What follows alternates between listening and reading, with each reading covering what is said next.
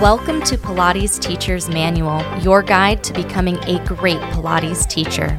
I'm Olivia, and I'll be your host.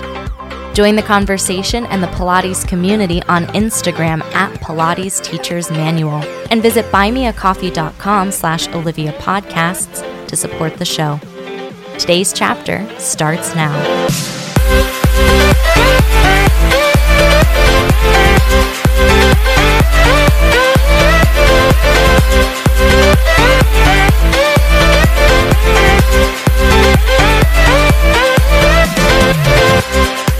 Hello, hello, everybody. Welcome back to the podcast. Today, we're going to be talking about the etiquette of covering classes and how to be a great sub when you are covering classes. So, I love to put out my recommendations and maybe some tips and tricks for you, but I also recognize that every studio has their own internal protocol and probably has their own systems about how you would request a sub, how you accept someone's sub request, and how to get the name changed on the class schedule and all of that good stuff. I've worked for studios where you are responsible for finding your own subs and you just have the phone numbers and emails of the teachers and you just reach out to them individually and then ask them to cover your classes. And I've also worked at places that use an app like Our People that lets you put in a formal sub request that the managers can also see, and then you accept sub requests. You can add them to your calendar. Um, the manager changes the schedule. So it can be very hands on where you're doing it. It can be more hands off where there's management happening. Some studios have more of a quid pro quo vibe where if someone covers your class, you are expected to cover a block or some of their classes back. I don't love that, especially if you are really busy or you're teaching a lot of classes. It can be difficult to cover someone else's classes back immediately when you're requesting coverage, um, but some studios do run it like that. Ideally, I think, in a perfect universe, you cover classes when you can for other teachers at your studio because we all work together and it's all of our studio. They're all of our clients, and we want the studio and our classes to succeed. I would say, like, an overarching umbrella here is just don't be a jerk about asking for coverage and also for accepting coverage. And that means that don't not cover someone's classes because they can't cover you back. Like if you're able to cover someone's classes and it fits in your schedule and you're not overextending yourself, I think you should cover those classes. Don't say, I can't cover your classes if you can't cover mine because that's lame.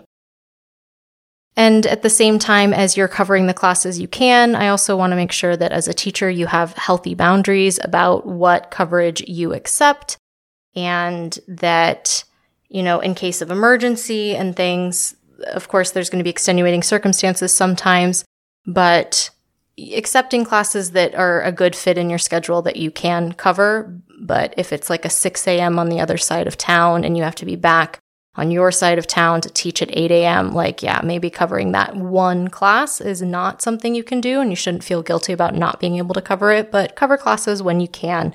There should be, a, I think, a little bit of a team spirit there. Don't take on more classes than you can handle in your schedule. Sometimes you're available, but you're not available because you're teaching, you know, six other classes that day. So make sure that you're always making time for yourself you don't want to feel spread too thin, especially around holidays and in the summer when people are tending to look for a lot of coverage because teachers are going on vacation or they have plans. Because you don't want to feel resentful like you're always covering people's classes and no one is ever covering your classes back. Ideally, again, we've got this balance where you're covering when you can and you feel comfortable with your teaching load. Other teachers are covering you when they can and it all works out do let people cover you back because uh, I think, especially when I was getting started and I really felt like, you know, oh, these classes are my classes. And like, I still feel that way. But I would cover people's classes and they'd say, Oh, can I take one of your days? And like I wouldn't have travel plans or I wouldn't be, you know, needing coverage really. Do, if your schedule allows, if your, you know, financial allow, do let people cover you back, even if you don't have plans. Just take a day off, like for yourself. It's kind of actually amazing. I don't want you to feel so tied to your classes. Although continuity is great and being reliable is great, it's also great to recharge. So if you do cover someone's class and they can cover you back on another day, like take that day as a mental health day or a little vacation and treat yourself to something nice because, you know, you made up that class or that block of classes when you covered theirs. Another thing that I've learned is that don't put your life on hold because you're going to need to get coverage for your classes. Like if you have an opportunity to take a trip or go to a concert or go to a show, I think you should be able to do that. And I know when we teach group classes, it can be really difficult because it's every Tuesday forever and ever and ever. As long as there are Tuesdays, your class is going to be on the schedule. And it's okay to ask for subs. Of course, we don't want to abuse that and never be there to teach the classes that you teach on a given day, but it is okay to take time off and have someone cover your classes so that you can go do something. Or again, just so that you can have a long weekend or an extra day to yourself. Like it's totally fine. I think as teachers, we can support each other and let each other, you know, do things and not feel bad or feel like, oh, they're a bad teacher for asking for that day off, um, and not feel like a bad teacher yourself for taking that day off to see a friend, meet your parents, like all of that good stuff. An opinion that I have that might be an unpopular opinion, especially for studio owners, is that, you know, in the case of emergencies, I feel like it should be okay to cancel classes.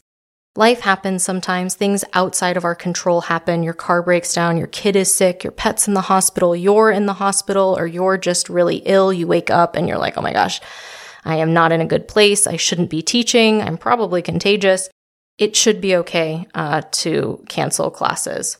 If you've got a planned trip or something, definitely request that coverage in advance. But when these last minute emergencies come up and you're scrambling to get coverage for your class, in addition to dealing with whatever this emergency is, it's my opinion that it should be okay to cancel classes the proper channels and the protocol doesn't always work on short notice. You know, all of us as Pilates teachers are not standing by for another teacher to be sick so that we can step in and take their classes. It just doesn't always work. One of the worst experiences I ever had trying to get coverage is like I woke up in the morning. You know, sometimes you wake up and you just feel like trash. And I had a fever and I was nauseous. I was vomiting. I was not in a good place. I definitely didn't want to be teaching. And I spent like six hours emailing and texting and calling people and trying to get people to cover my classes that evening. And then, you know, a manager asking, well, like, can you still come in and teach the first two? And I was just like, no, like, no, I can't. That was just gross. If you do what you can, and I would even say that like the calling and texting was definitely not helping me recover. Um, and then when I finally got coverage for my four o'clock class at like two in the afternoon, I was like, great. And like, this was like work. This was more stressful than if I had just gone. And I mean, especially post COVID, like we shouldn't com- be coming in to teach when we're sick. Like I know when you teach the early morning classes, if you do wake up and you're sick, sometimes you're like, I'm just going to power through, but we really shouldn't have to do that. I know that you know, studios are businesses and they want to make money and they want to be reliable to their clients and we don't want to cancel classes all the time. But at the same time, it's Pilates. We can cancel classes. Our clients are going to be okay if we can't get coverage for that class. Coming up after the break, I'm going to share some tips with you about how to be an awesome sub and do a great job when you cover a class for someone else. That's coming up next.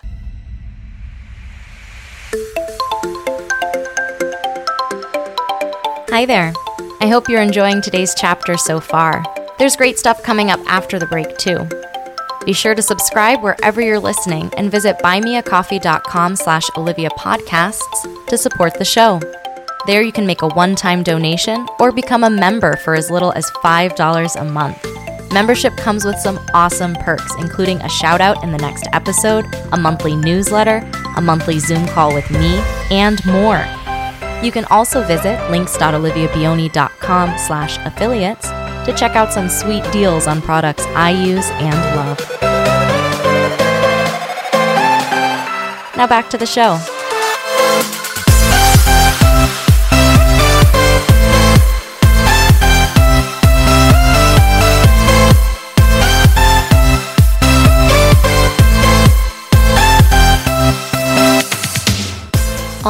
Right, I've got for you all of the tips and tricks I've learned and tried when it comes to covering classes and being awesome as a sub.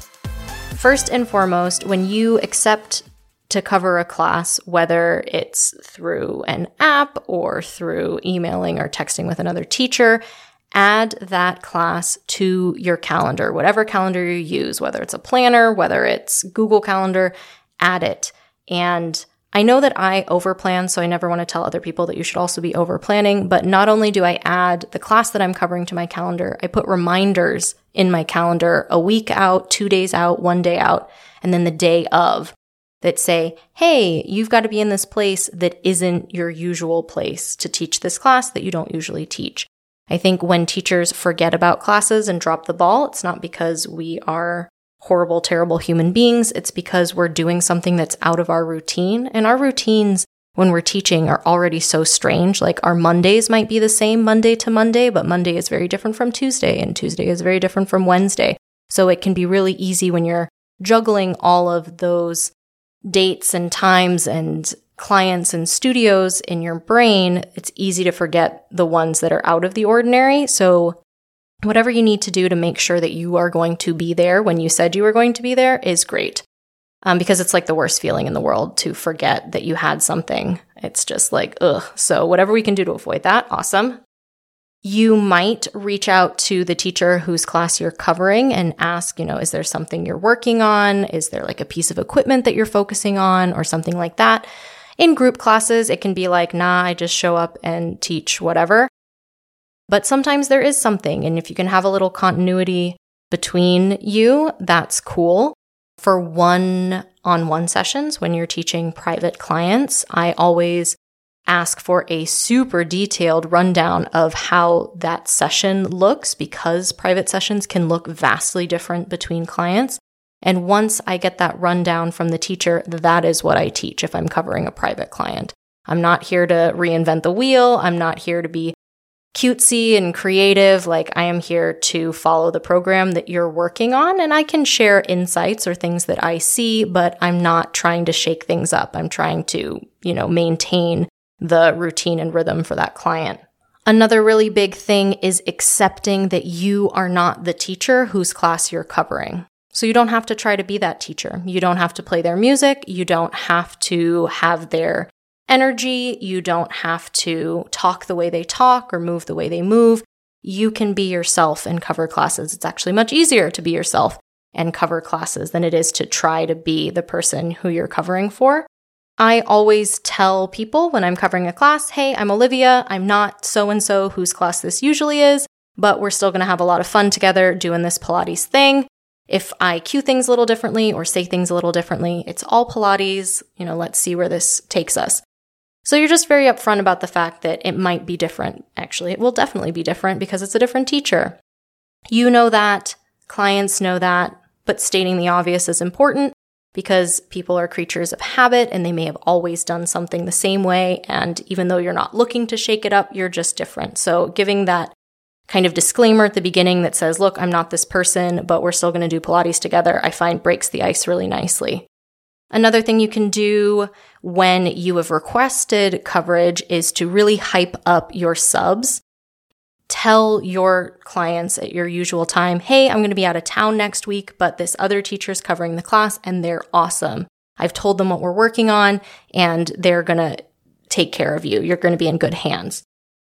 I know that some clients take classes just with specific teachers and they're like, well, I only take so and so's class. Like, I get it. I know some clients are like that and you can't make those people happy, but it is actually in the interest of your client's motor learning to learn from different people because teachers have different interests, different perspectives, different ideas about the exercises, and we benefit as movers from all of our teachers' experience. And so you can tell sometimes those difficult clients, you know, you know, this is a great opportunity for you to see how well you really know what we've been working on because you're going to be hearing about it from someone who's going to use slightly different cues or get into exercises different way or make different connections between the exercises. So it's actually really great that you're going to be learning from this other person.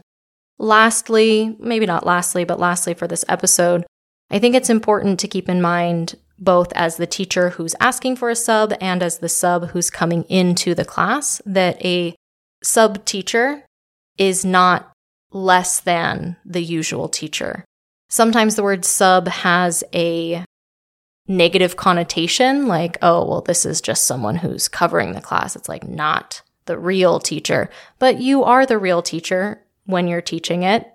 You are the teacher. like, that's what it is. So sometimes I even avoid calling teachers subs. I'll say that they're covering it or they'll be a guest teacher. And then it sounds like, ooh, fancy, like a guest star. It's like this class is featuring this other instructor.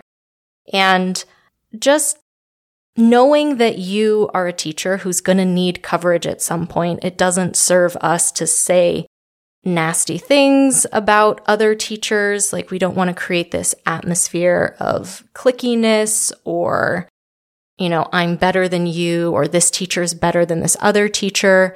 You know, they're always just different. Even when I'm teaching someone for the first time and you can tell that like we didn't really connect, like we didn't really vibe or hit it off, I'll still tell them, you know, hey, I'm so glad you came to class today. If you enjoyed the Pilates, but my teaching wasn't really your style, there's so many other awesome teachers here. Like, try so and so's class. They're more like this. And you can let people know that you're not everyone's cup of tea necessarily. And it's very likely that the clients who are in your class, your regulars, they are your cup of tea and you guys are meshing together. But that doesn't mean they aren't going to mesh with other teachers and especially not the person who's covering the class. The most important thing is that our clients are there and they're moving and they're grooving and they're having a good time. And they can do that with multiple teachers. So we can really lift our teachers up also a great opportunity for them to try a different teacher, but at a time that you know works for them because they come at that time to your class. So, only upsides to covering classes as long as you set those boundaries and you make sure that you are protecting your time and your energy, but also helping out and really seeing it is an opportunity for the studio as a whole to grow and to meet some new people who might really love your teaching style and want to take class with you as well when you aren't covering the class at your usual class time or whatever. Really big thank you to all of the supporters on Buy Me a Coffee. I really appreciated hanging out with you, hearing all of your adventures in March. There'll be an April newsletter coming out soon with another opportunity for a round of coffee chats. If you'd like to get in on that, visit that Buy Me a Coffee page, contribute to the project. Not only do you get to be an awesome supporter of the podcast, but you also get to hang out with me and we can talk about all things Pilates. I hope you have a great couple weeks, and I'll talk to you again soon.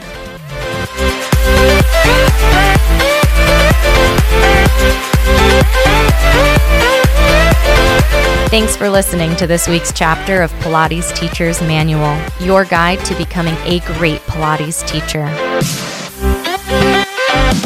Check out the podcast Instagram at Pilates Teacher's Manual and be sure to subscribe wherever you listen.